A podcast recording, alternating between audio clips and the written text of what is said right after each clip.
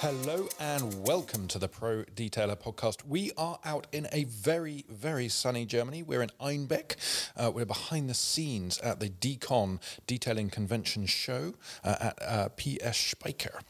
And we have been basically kidnapping people from the show and cheating them into coming into a little room so that we can shove a microphone in their face and ask them awkward questions.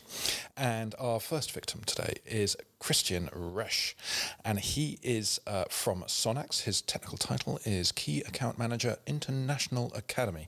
This sounds very important indeed. What do you sort of do? Yeah, my job is actually doing the training for our master trainers and build up all the academies worldwide together with my master trainers and our distributors. So you're kind of the master trainer. You can say so. He's a cool title. He's the admiral trainer. Hello. You need to get some pips on your shoulders. Yeah. Show seniority. And a big hat with gold bits like that. That'd be good. Now, this being a relatively new series, we are obviously doing the 10 quickfire questions first so that you can get to know our interviewees/victims early. So I'm going to start running through the 10 questions, and the idea is it's quickfire. So just say the first thing that comes in your head as long as it's not rude. Okay. That's the key. Unless that's your answer. Yeah, if it's legitimate, that's fine. Yeah, we're not picky. What is your current motor vehicle? My current motor vehicle, my current car is a BMW. Oh dear! And which one? The 4 Grand Coupe. Grand Coupe. Mm-hmm. Ooh, very swish, very swish. If you had all the money in the world, what car would you have? Yeah, it's a good question because I have my dream car actually already. You already own it. You have a Subaru. I have a Porsche 911 992. Oh. No, sorry, 991. 991. Yeah, it's a 991. Which one? Carrera S? Carrera S. Carrera S, nice. So rear-wheel drive? It's an... or is it a 4S? It's an S. No, it's not four-wheel drive. Not four-wheel drive. It's the proper one. Very cool. They lost without turbo. So 9911. I see. Yes, I got what you mean. Yeah, and that's your dream car, even, or would you get the later one now? So, no, that's it. Life complete can stop now. Yeah, exactly. I mean, what's the point in getting up in the mornings? You've already achieved a life goal. Yeah, you know, I'm always motivated to reach my targets. I set up my targets by myself, and I set up realistic targets. And my target was to have a 911 before I become 40, which is in July this year, and. So it's kind of box ticked. That's cool. I like the idea of a challenge you can actually succeed at. That will make us hate ourselves much less. I like the idea of succeeding at something before you're 40. It means we've got 2 years left. Yeah. It's not looking good. Just look at it in days or hours. Yeah. It's an easy way to get by. So we know your current car, we know your dream car. What is the very first car that you detailed? And I say detailed with inverted commas because obviously if it was a long time ago, detailing wasn't kind of a thing. But what was the first car you rubbed enthusiastically? Actually, when I look back, this was one of the neighbor's cars. It was also a BMW. It was a 3 because I got inspired by my father.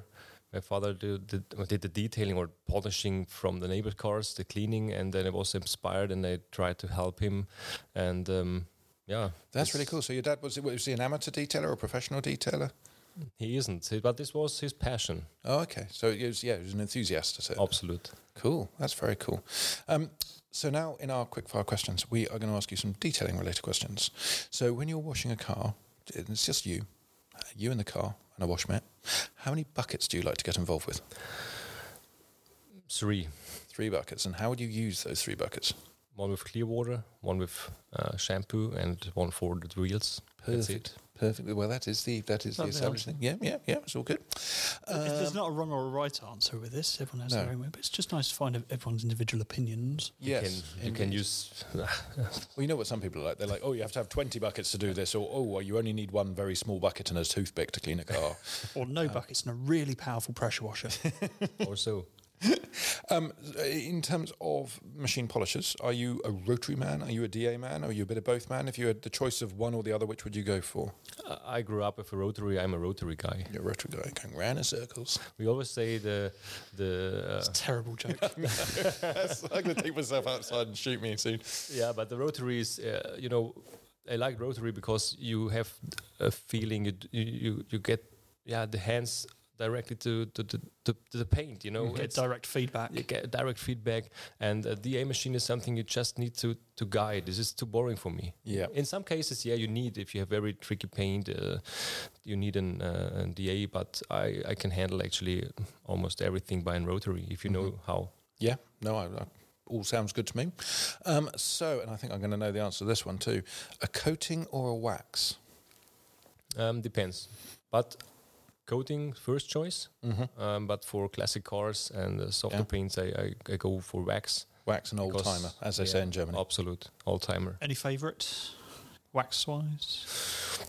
Wax-wise, you know, there are so many different brands. I grew up with a brand, it's called Swiss Wax, of course. Yeah, I've heard of them before. Yeah, maybe.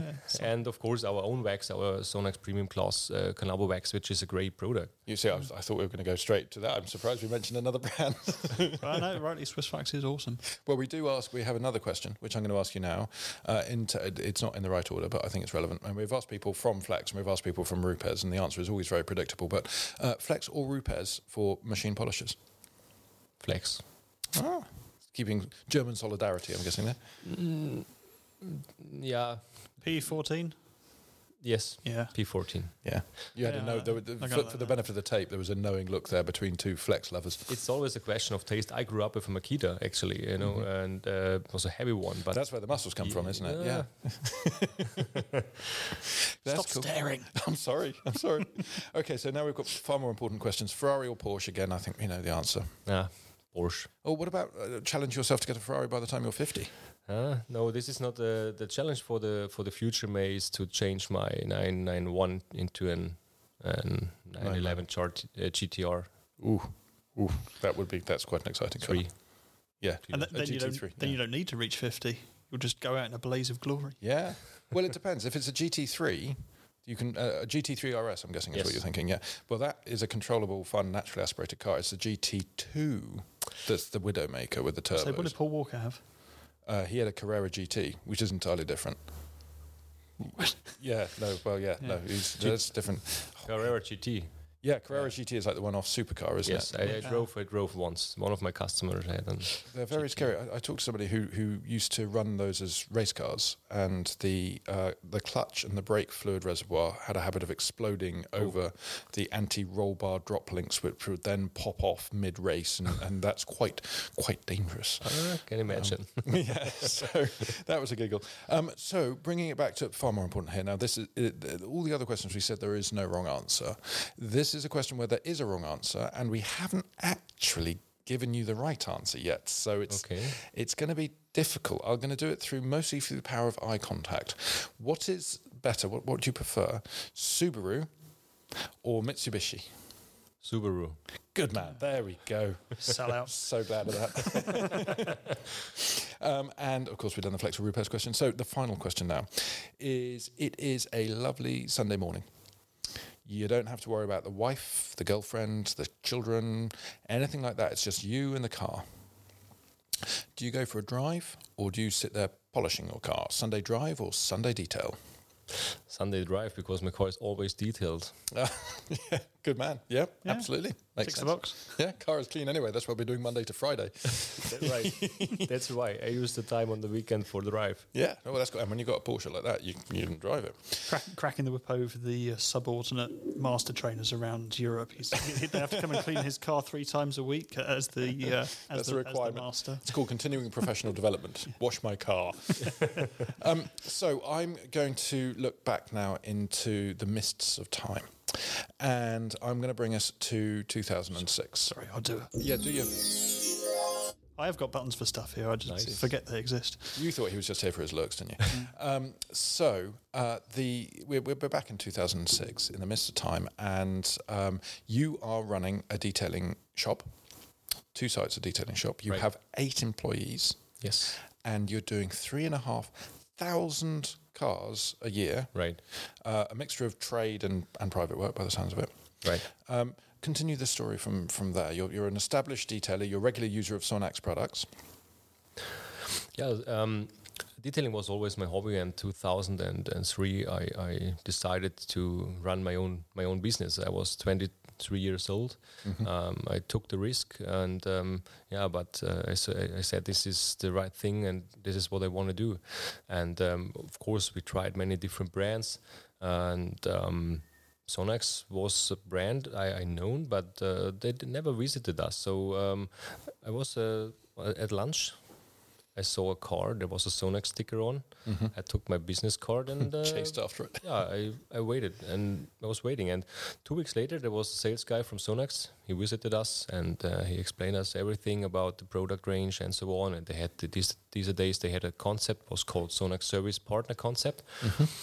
Yeah, and it was very interesting. And from 2006 on, I worked just with Sonax. With Sonax? And so I grew up with Sonax, actually. So then I was also involved in development and so on. And I got testing products from the lab. And this was a great cooperation and a great support. And that's why I was convinced and I was fully... I was a loyal customer for Sonax, and it was a win-win situation. Yeah, and so in 2012 or so, you became like the trainer for the whole of Germany, the kind of... Yeah, you can say so. We have these days 15 trainers, 15 master trainers in Germany, and I was one of them. So I was responsible for one region. It's in Bavaria. That's the nice southern region with Munich and stuff like that. I live actually on the one of the famous lakes in Bavaria on the Chiemsee. Ah, yes. I've driven around them. Yeah. And that is near Tom Zahn, isn't it? Yes, it is very close to him. He's 20 kilometers from my home. And I was a regional trainer for this area and as an external trainer. So I still had my own business. Mm-hmm. And I know that I love my job, but I recognize and I realized, let's say, that I can't do this my entire life because it was very exhausting. We were so busy. I must to say that I was very close to a burnout because I was so busy. We had a waiting time from 4 to 6 weeks. I had to some of the customers, I had to say, sorry, I can't, you have to go somewhere else. And then it was really exhausting. I was very tired and I said, okay, I have to change something. Yeah, I have to slow down. And I don't know, but... I don't know. So I love the idea of slowing down. So I then become a master trainer for the whole world of Sonax. In terms of running their own business, of course, I was very successful. I started from the scratch. I had nothing, and I built up a very nice company. We made a good turnover. I had good guys. I was not the boss who was sitting in the office. I was always with my guys. So I did the polishing job all day long. Yeah. And but it was exhausting and I got the chance. We had a meeting actually in the headquarters of Sonax with all the master trainers of Germany. And the boss told us that they were looking for an international trainer. And I said, traveling? That's my chance. Training, yeah. And when we had a break, I called my wife. I said, hey, there's a chance, but I have to travel and I have to speak English. So she said, hey, take the chance. And I went back home. I wrote my application. I got an invitation. And this was a very hard time because every day I was waiting for the answer of Sonax. So it's nerve-wracking. I was, And two weeks later on, he called me. Yeah, you have to come to the headquarters again, and we will talk about the job. And I went there. We talked about everything, and they told me, okay, with English, okay, it's no problem. We can send you to the school, and then you can learn English. And okay, I said, yeah, but you are not the only one who sent an application, so. Hang on again. Yeah, interview the others. Yeah. Yes, interview the others. And okay, it was very hard, nervous. I was very nervous because this was the chance of my life, to work for the brand you were used to work with. Mm. And 2 weeks later on, the boss called me. And they said, hey, you need to go to the airport, the Munich airport, because our CEO will land there and you have a meeting with him. Oh, crikey. Oh, so he's come to you. Is it at this point that they turn around and tell you you're actually in a battle royale with five other people, and it's whoever is surviving at the end of it gets the job? Yes, and here is your sword. You'll get onto the plane, we'll drop you on an island, you have to parachute down. Yeah. They could make a game out of that. Yeah, like this. And no, because the boss he lived in Munich, and then we said, okay, you have to go there, and you have another interview with him, and... I was in the Kempinski Hotel. I still remember. I was in the area, the waiting area, and I was sitting. I was so nervous and sweating in reception. Yeah. We've all been there. And then the boss was coming, and I was so nervous. And as he sit down, he said, "Hello, Mr. Resch," and we were talking, and then he said, "We need guys like you." And then I said, "Okay. Yeah, you're in." I was almost crying. It was so, how to say, overwhelming, and it was amazing. It was just, everything, all the pressure just released. And it's weird how people different people deal with different pressure. So today we were with Moritz setting up, and he started doing yoga. Moritz is a big man, he's taller than me, and he's built stronger. And there he is doing sort of ballet poses and stuff. All these. So when I panic, I curtsy at people. That's my default response. I curtsy and make an inappropriate joke. If I was in front of the Queen, I'd out curtsy the Queen. Okay. And you're obviously, by the sounds of it, nearly crying. So I don't know. I've never seen you nervous. You sort of not much changes. Yeah. Yeah, doesn't do anything. Doesn't really let it happen. But anyway, so you got this job in from the CEO himself, from the big cheese in Munich. And after the break, we will talk about the history of Sonax, because Sonax itself, avid readers of the magazine will know the history of Sonax, because we wrote an article at great length on the history of Sonax. So I hope you've read up and revised on that, and you can correct me on all the mistakes that I make. But just to sort of cycle forward now, so you've then... in charge of all these other master trainers, and it's an interesting, well, lots of interesting aspects to it, but one is the change, because this is 2013, so I hate to say it, but 2013 was nearly a decade ago, and the changes that we've had, ceramic coatings, I remember the first Sonax coating was CC36, now you're on CC Evo. Actually, there was another coating before already, and this was the Nano Paint Protect, called at that time, gotcha. Which was a great product.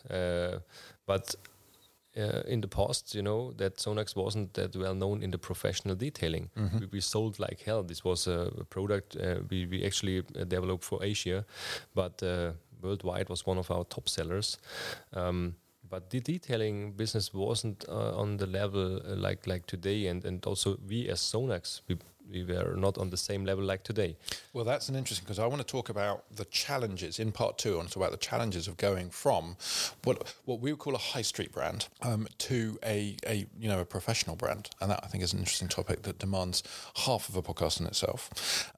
But just cycling through now, your role is you are training trainers in 60 countries, and you're covering Asia, the Middle East, so Afghanistan, I imagine that sort of place. That must be an interesting job.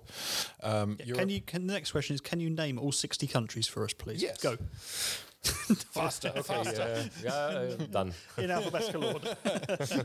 And you deal with Australia as well, which must be a lot of fun going out to Australia. I've been there just one time so far, but Australia is amazing, a big country. We just started more or less, because it's always... hard, because we have distributors. We don't have our own HQs mm-hmm. in the countries. We have always distributors, and it depends every time on the distributor. And you rely on them to set up the meetings and the trainings. Yeah. And who and how he, let's say, push the brand and how he can establish the brand, and they need a lot of support from the beginning. So this is actually also one of my jobs and our area sales managers to give them the structure, to help him to build up the structure. Where is your distributor in Australia? He is... Cut it out. Is he in Melbourne? It's in Melbourne. Okay, so south. I need to check. Yeah. Because that's the thing, to be a distributor in Australia, there's no central place in Australia, because if you go to the central place in Australia, you die. It's just death. You get eaten by saltwater crocodiles and kangaroos. You're right. Marsupial. Have you seen the signs on the big roads that go through? It's no cell phone reception for 600 kilometres. Last petrol station for 22,000 miles. That kind so you of need thing. Reliable cars. You never guess what they drive out there. Yeah, Toyotas. Yeah, that's true. And Subaru. It's funny because the next, when you go to the navigation system, the next turn is after 1,000 kilometers. It's crazy. But I don't know exactly the location, because we changed the distributor in Australia. I had a trip to Australia. We've been to the West Coast. This Brisbane, Adelaide, Townsville, Melbourne, Sydney. That's got to be east coast. Yeah, Gold Coast round the east coast. West coast, not much happens. East coast, right. Yeah. It rains. Never eat shredded wheat. That's the way you remember it. Do they have shredded wheat over in Germany? In Germany? I don't know. It's a breakfast cereal that blocks you up, so to speak. But it keeps you going at the same time due to roughage. I feel we're going off track here. We are going off track. I'm not good in geographics, so that's my problem. As a global trainer, that's not a problem. Or breakfast cereals, apparently. And you speak Australian? No, Aussie? Not at all. It's fine. Just truth. Talk about beers and marsupials and Sheilas.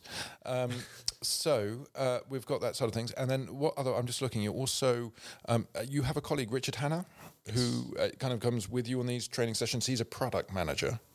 Yes, Richard supported me during the master trainings, because the regular trainings I do by myself, and the regional trainings where we collect all the master trainers from different regions together into one place. Like how you say you collect them, it's like you go around in a van kidnapping.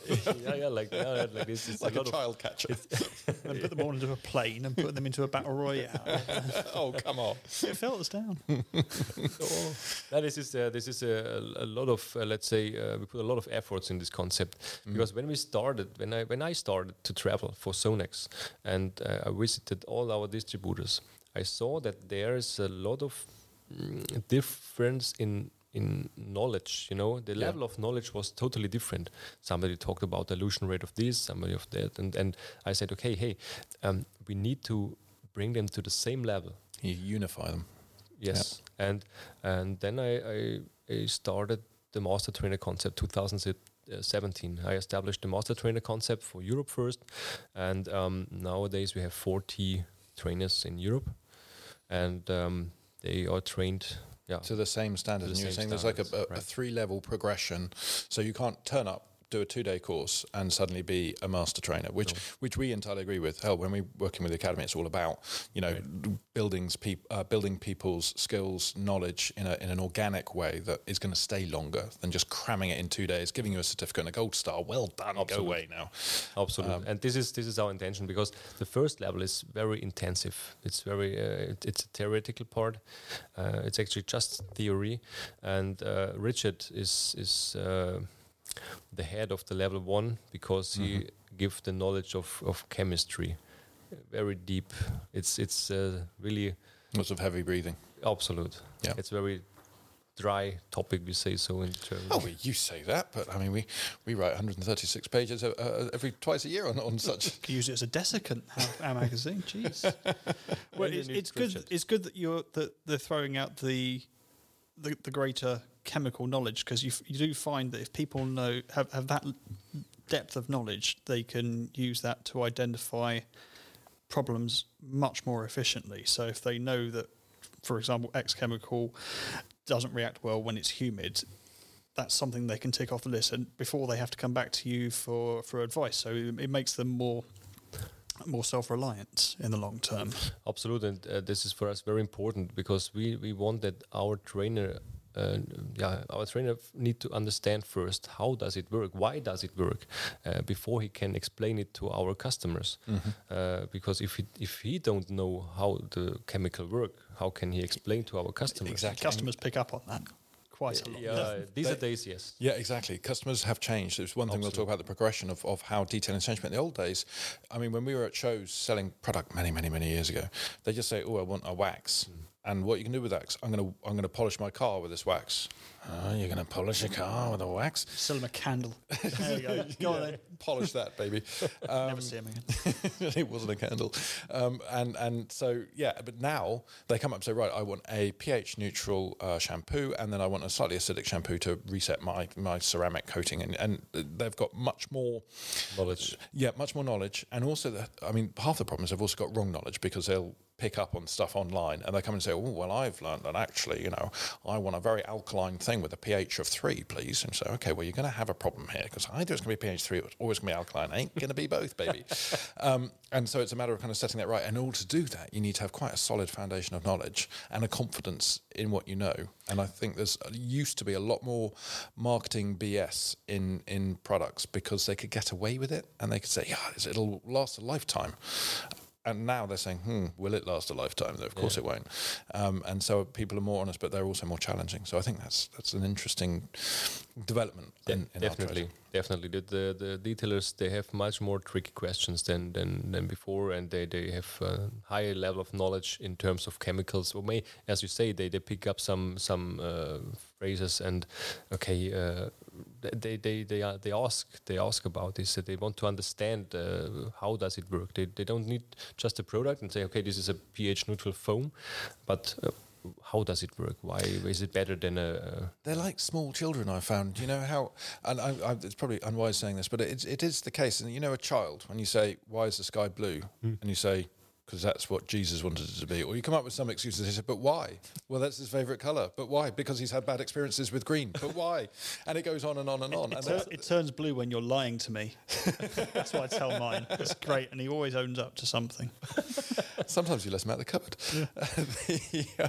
So, and it is, to be able to serve that, I think, is key. So what we're going to do now is we're going to take a little breakaroo. And then when we come back, we are going to be talking about Sonax and company history.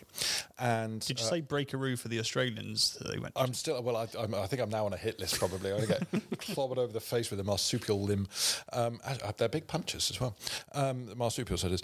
And then we are going to talk about a couple of Sonax products, because you've had lots of development and it's been fun. And then we're going to wrap up with a little bit more about DCON and what's happening tomorrow. Great. I hope you're enjoying the Pro Detailer Magazine podcast. I just want to take a minute to say a massive thank you. Thank you to all those who ordered the hand-wash-only hardback book. We have printed 3,000, expecting them to sell in dribs and drabs, but lo and behold, they're pretty much all sold out. So the good news is we're able to do a second print run, and that's going to be landing with us towards the end of October 2022. And so if you guys haven't got your copy yet, or would like to perhaps order some for gifts for other people at Christmas, dare I say it this early, then they will soon be available to pre-order at www.prodetailermagazine.com. Anyway, thanks again, and back to the podcast.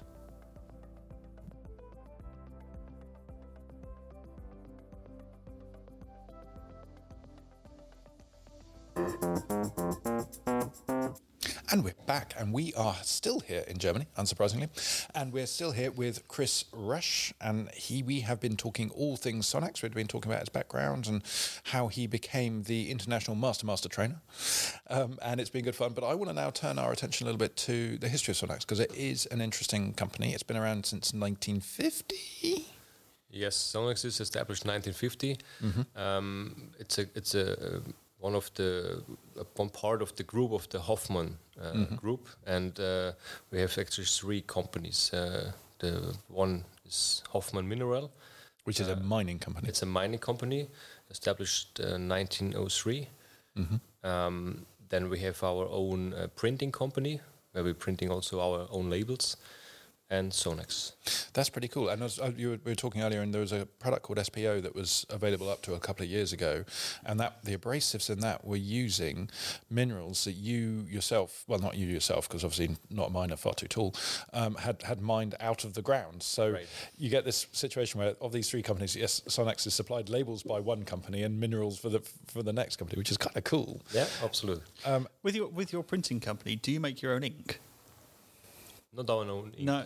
So again, it's just a little trend we found with people who manufacture a lot of detailing chemicals. They tend, a lot of them come as part of a print supplier or an ink supplier or something like that, Angel Wax, Car Chem, all that sort. There's an intrinsic connection in the chemistry there somewhere. Yeah, maybe could, but we don't... okay, we just don't want to. It's fine. Yeah, blasé. So you've got the side, and now you sell in over 100 countries. You're based in somewhere called Neuburg. How do you say Neuburg on the Danube. Neuburg on the Danube, which I'm guessing is near the Danube River. It's like Henley-on-Thames. The Danube River. Yeah, Henley-on-Thames. Yeah. Do you have a boat race? Boat race? Do you have a famous boat race there? They do it at Henley-on-Thames. I don't know about the boat race on the Danube. You should start one. It's very popular. Okay. Yeah. But Danube, where in Germany is your kind of central southern? It's in Bavaria. It's let's say most people know Audi. It's in Ingolstadt. Ingolstadt. It's 30 kilometers from Ingolstadt and around 80 kilometers from Munich. Oh, that's cool. Danube's a very long river, isn't it? Well, it is. It goes, I know it goes through Austria. I know it goes to Austria. Yeah, it goes all the way to Australia. It's a long way, that is. It's the truth. It's a long river. Good thing we've got no listeners in Australia, otherwise we're in trouble. We might do. We might. It's unlikely. What's fascinating is your job in particular takes you all over the world, and you're saying how in China. Tell us about this way that people do detailing in China. It's very different.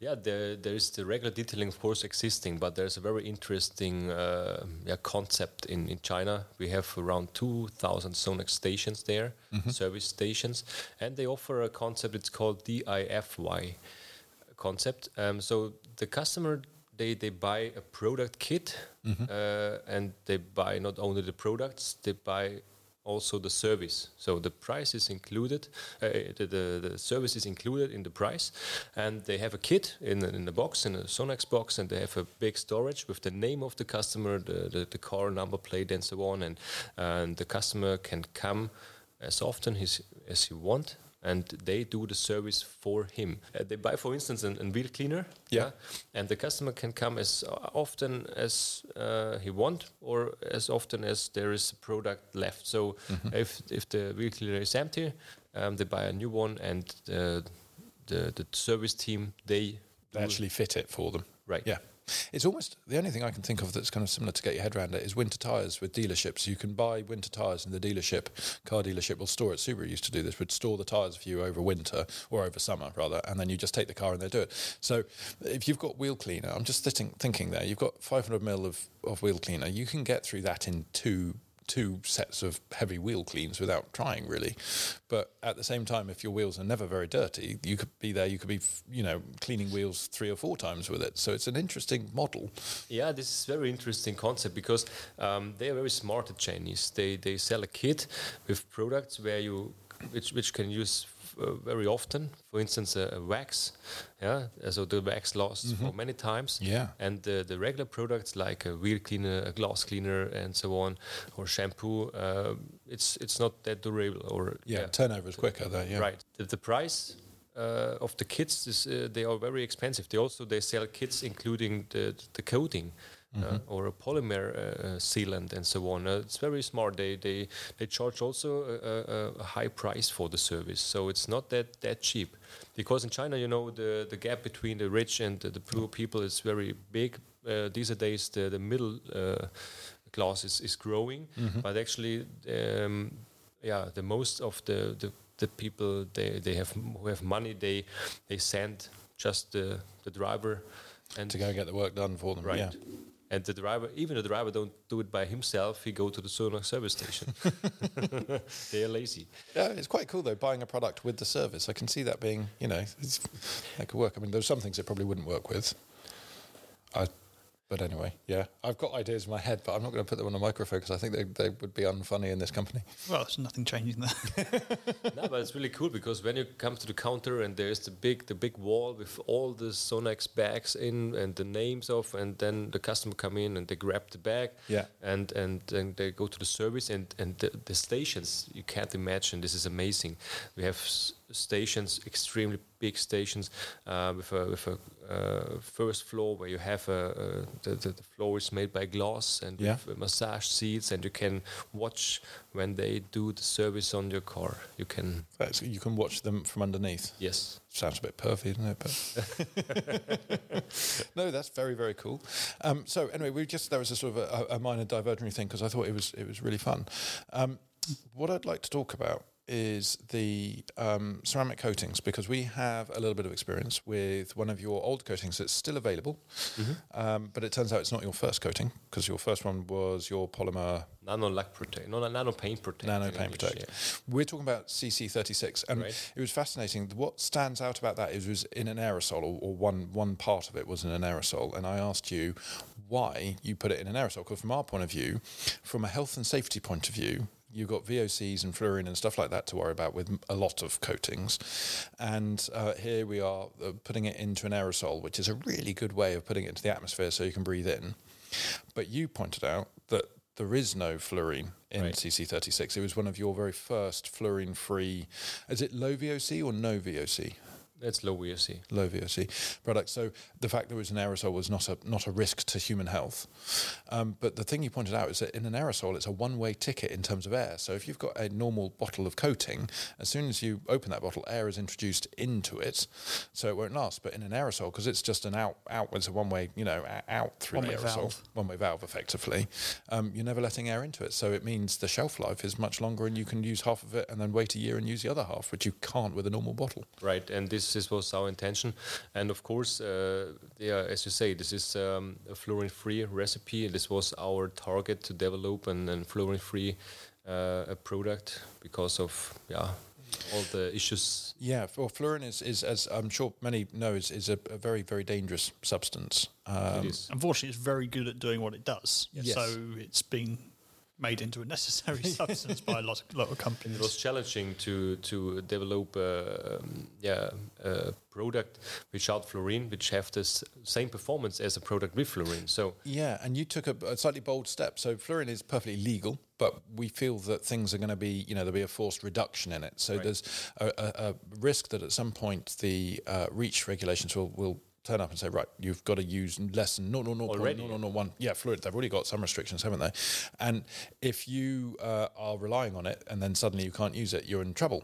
But at the same time, if everybody else is using it because it's good at what it does, and you're sat there trying to create the, the organic, vegan, keep the earth-friendly alternative that doesn't work quite as well, you put yourself at a competitive disadvantage in the short term. But when it does become illegal, you've already got lots of experience. Your customers have already got lots of experience of how you can do it without fluorine. So in the long term, potentially, you're in a much stronger position.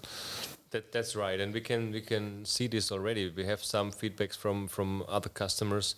They use different brands, and there are, let's say, recipes from 2018 from a competitor and a recipe from 2020, which is in terms of performance not the same anymore. Mm-hmm. And maybe because of the reason that they have to reduce the amount of fluorine or some ingredients which are restricted. To comply. I mean, to me, it's like 1970 America and V8s all over again. You had lovely 1969 Mopar was awesome, but then catalytic converters and the smog and all the rest of it and California rules meant that from a 7.2 litre V8, you're making less than 200 horsepower, which is pathetic, and it's all because of the restrictions and detuning. Paint stripper as well. Paint stripper has got rubbish over the years since they got rid of dichloromethylene. Oh, okay, yeah.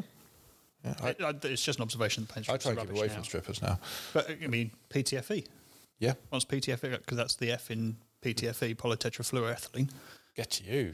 God, they are very, let's say, powerful and high-performance chemicals, of course. But this is one of our philosophy. We always try, even if we are a chemical producer, we always try to found the less harmless... like hydrochloric acid, for example, very good at removing everything. Absolutely. Everything. Very, very bad for everything. Yeah. You say. And actually, that's an important point to make, actually, we can touch on it, is that you make all of your products and you make all of them in Germany at your single factory site on the Danube, which... is in Germany, actually, a lot of German manufacturers make their own products. I'm just thinking through all the ones I can think of, like Koch Chemie or Koch Chemie, depending on your level of decency. They make all their own stuff, and a lot of the other brands do. And whereas in the UK, we've got much more of a pattern of bringing stuff in or relabeling stuff. It's sort of more tradition. But then We've got many more brands. I mean, we were talking off mic, and they were saying, God, I haven't heard of half of these brands that are in the UK. And for us, like, sort of working in our own little detailing world within the UK, for us, everybody's heard of them. There's a lot of very good marketers out there and very few fantastic brands. Yeah, it's funny that marketing, the tertiary industry, is really good in England, and at the same time manufacturing, secondary industry, which we're not particularly brilliant at on the whole, with some exceptions. But the advantage is if you do your own products, you develop the products. We have our own lab. We do everything by ourselves, the research, the development, the production, everything. So you can react if something has happened. Yeah. So this is our big advantage. Others, they buy from some producers and they put it in a nice bottle. Yeah, nice label on. Yeah. So I imagine back at the lab they keep a sample of every single batch made. So when if they're getting reports of issues back with a certain bottle of compound, for example, they can go back to that batch that they've got on the shelf, track down what the problem might be, and if it's a case of they can recall batches, they can give advice on what goes wrong. But a marketer's brand, if you like, can't do that. They can phone up their supplier, who may or may not have a... Or still exist. Yeah, may have gone out of business by then, you never know. And at that point, the consumers are a little bit stuck because they can't get any advice. This is, you can't imagine how many tests a new recipe have to stand before we launch it on the market. We have so many really proper tests we do at the product itself, because we do the crack test. The crack test. That sounds like fun. This is anti-crack. Let's do this. Once I failed. Because when you put, let's say,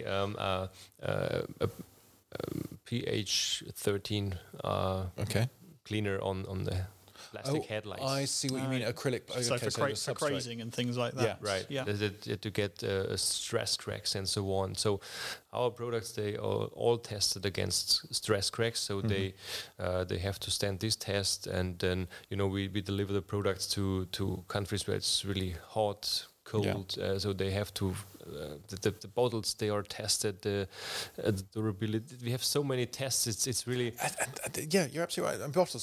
Sorry, this is a point because it infuriates me. One brand's recently rebranded, really nice job, and actually I've used some of the new products and they're really cool. But one of the bottles leaked, and I looked at it closely, and I did a little litmus paper test. And we, within the trade, obviously we know that things like PET or HDPE, different bottle things, they work better with solvents or pH neutral or whatever, and there are different ways of doing it. And they'd cocked up because they'd used, I think it was an HDPE bottle with a very strong acidic, but I can't remember which way around it was. It was one of the ones that they got wrong. I just thought, that's a schoolboy error, The amount of places that use the aluminium bottles... Oh, well, I made that mistake. With alkaline? It was aluminium bottle, and it's not the aluminium was the problem, it's the lining reacted. Mm. And so I had what we call burden insect remover in the old car skin days, and I just decanted them all into these really nice aluminium bottles, and they got nice tops in there, put them all on the shelf, which was basically in a garage. Came back the following morning, and every single one had exploded, and more than that, not exploded with fire, that would have been more fun, but had spurted. That's your insurance claim. Yeah, it had spurted all over the other bottles, and of course it was really powerful stuff, and it took all the labels off the other bottles, so I lost about 500 bottles of the bird insect remover, and then I lost a further 500 bottles of everything else that was in the blast radius. I felt very silly.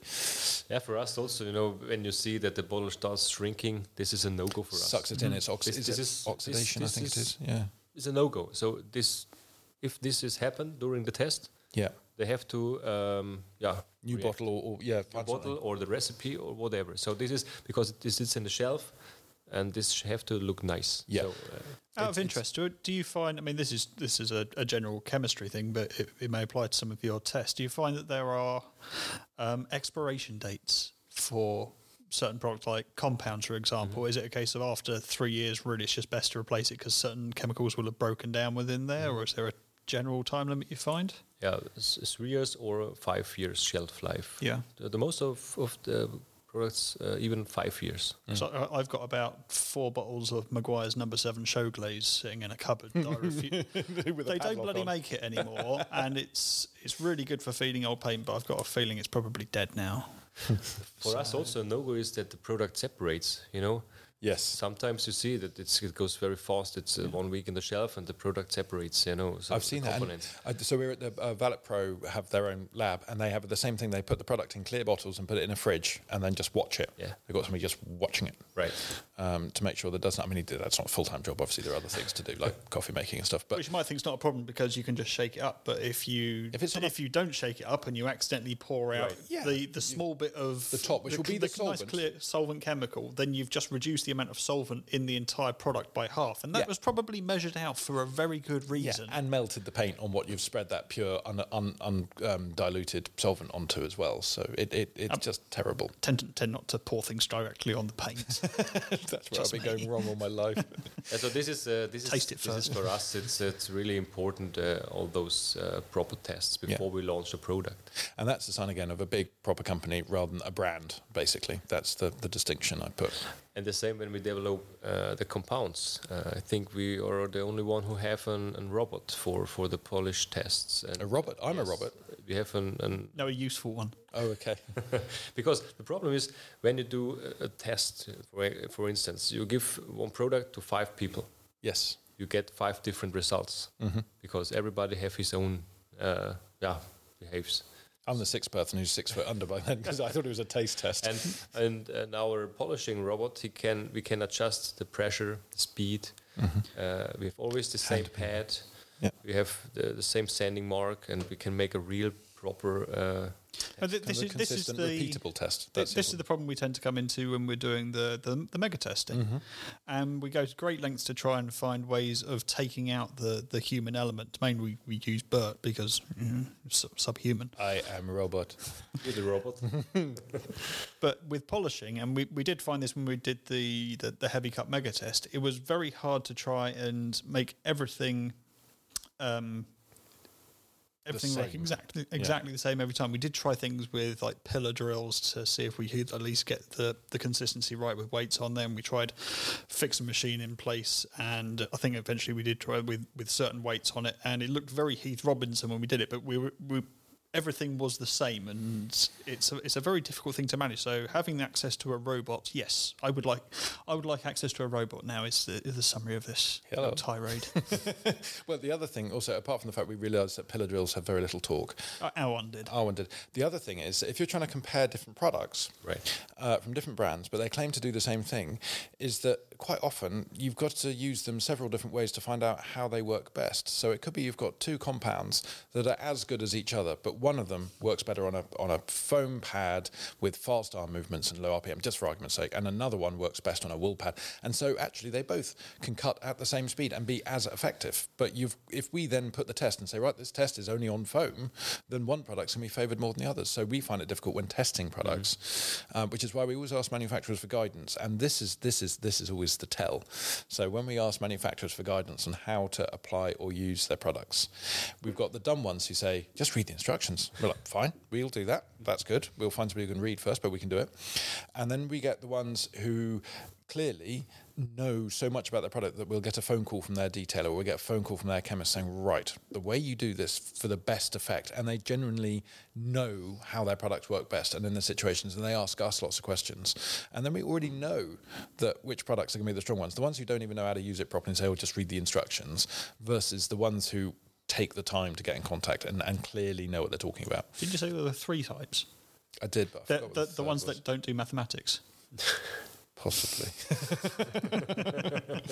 But again, and this is so going back to that CC36, you've now got something called CC Evo. And so yesterday, the day before the show, we were talking to Moritz, who's Autolacafin over here. He's knows his stuff.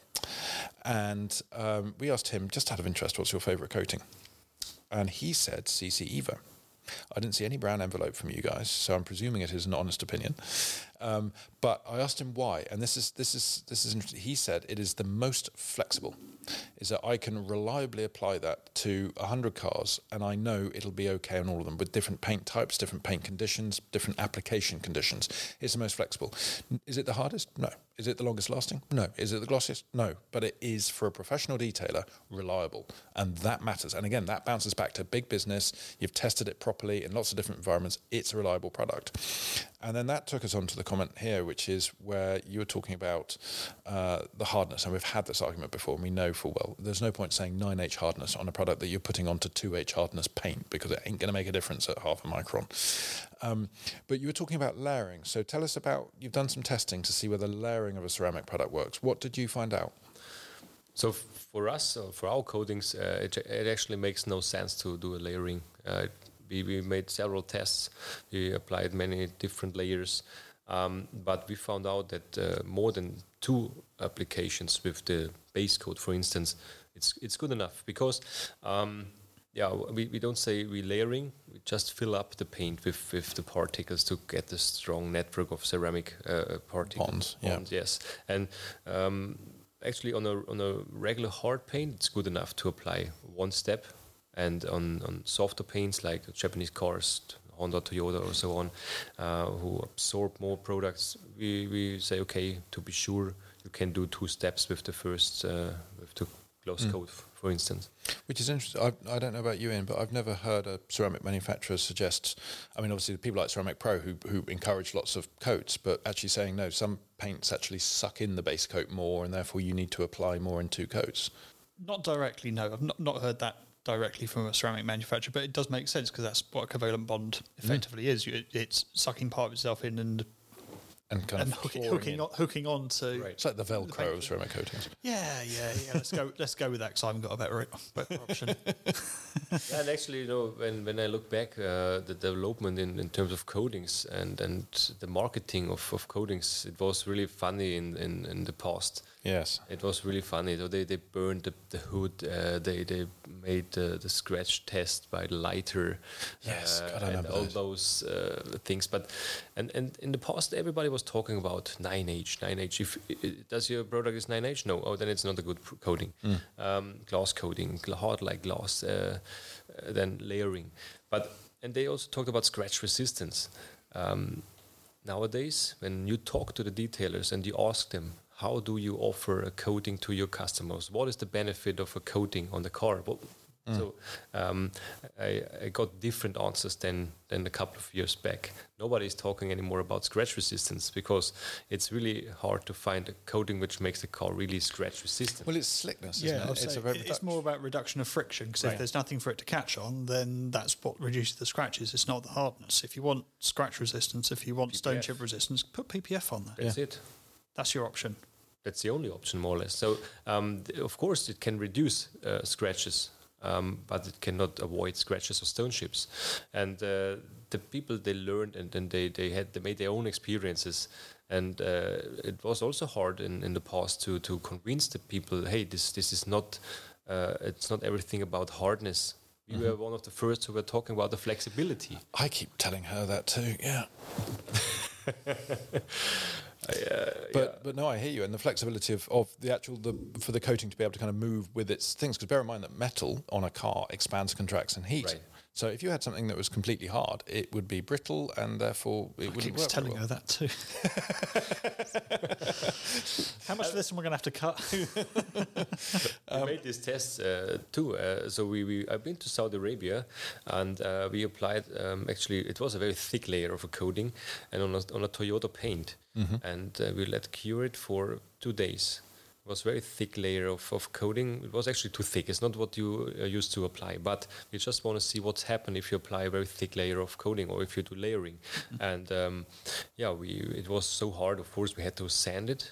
There were already cracks in this thick layer of the coating.